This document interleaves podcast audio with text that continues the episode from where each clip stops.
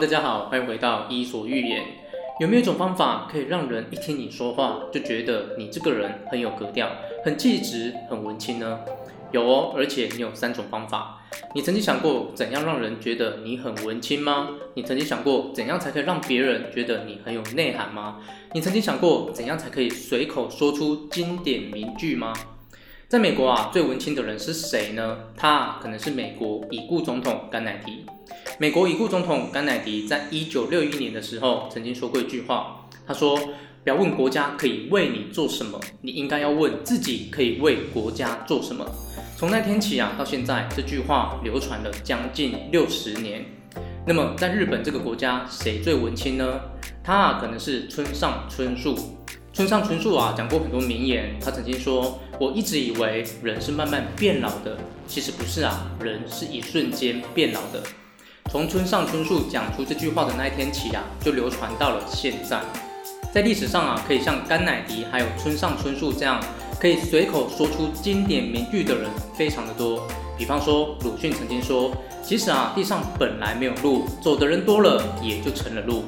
李嘉诚曾经说过，吃别人所不能吃的苦，忍别人所不能忍的气，做别人所不能做的事啊，你就可以享受别人所不能享受的一切。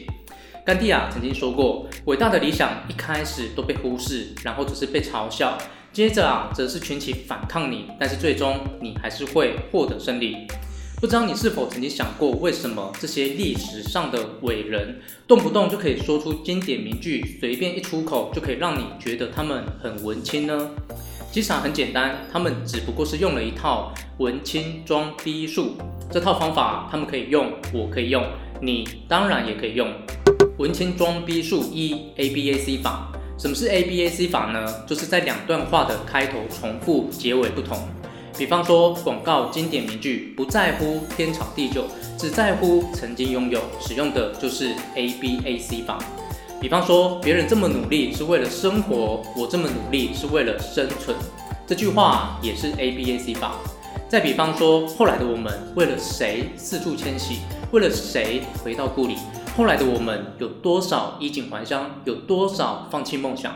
这句话也是 ABAC 法。文青装逼术二 ABBA 法。什么是 ABBA 法呢？就是第一句话的结尾跟第二句话的开头重复，第一句话的开头跟第二句话的结尾重复。比方说啊，阿里巴巴的创办人马云退休的时候曾经说过，阿里从来不只属于马云，但是马云会永远属于阿里。当马云说出这句话的时候啊，想必他的员工每个都痛哭流涕。这句话就是 ABBA 法。比方说，没有什么道路可以通向真诚，真诚本身就是道路。这句话也是 ABBA 法。再比方说，当你凝视深渊时，深渊也在凝视着你。这句话同样也是 ABBA 法。文青装逼术三 ABBC 法。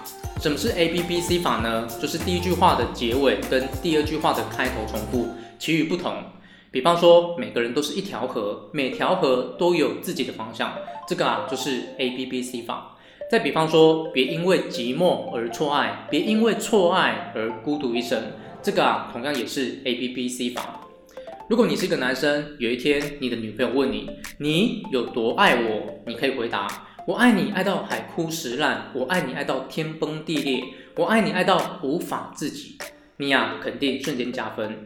再比方说，如果你是一个面试者，有一天呐、你去面试，面试官问你，你为什么想来我们公司？你可以回答，我欣赏这间公司的文化，它让我愿意奉献一生；我欣赏这里的工作环境，它让我每天热血沸腾；我爱这里的同事，我爱这里的工作，我爱这里的一切。当你说完啊，面试官肯定直接录取你。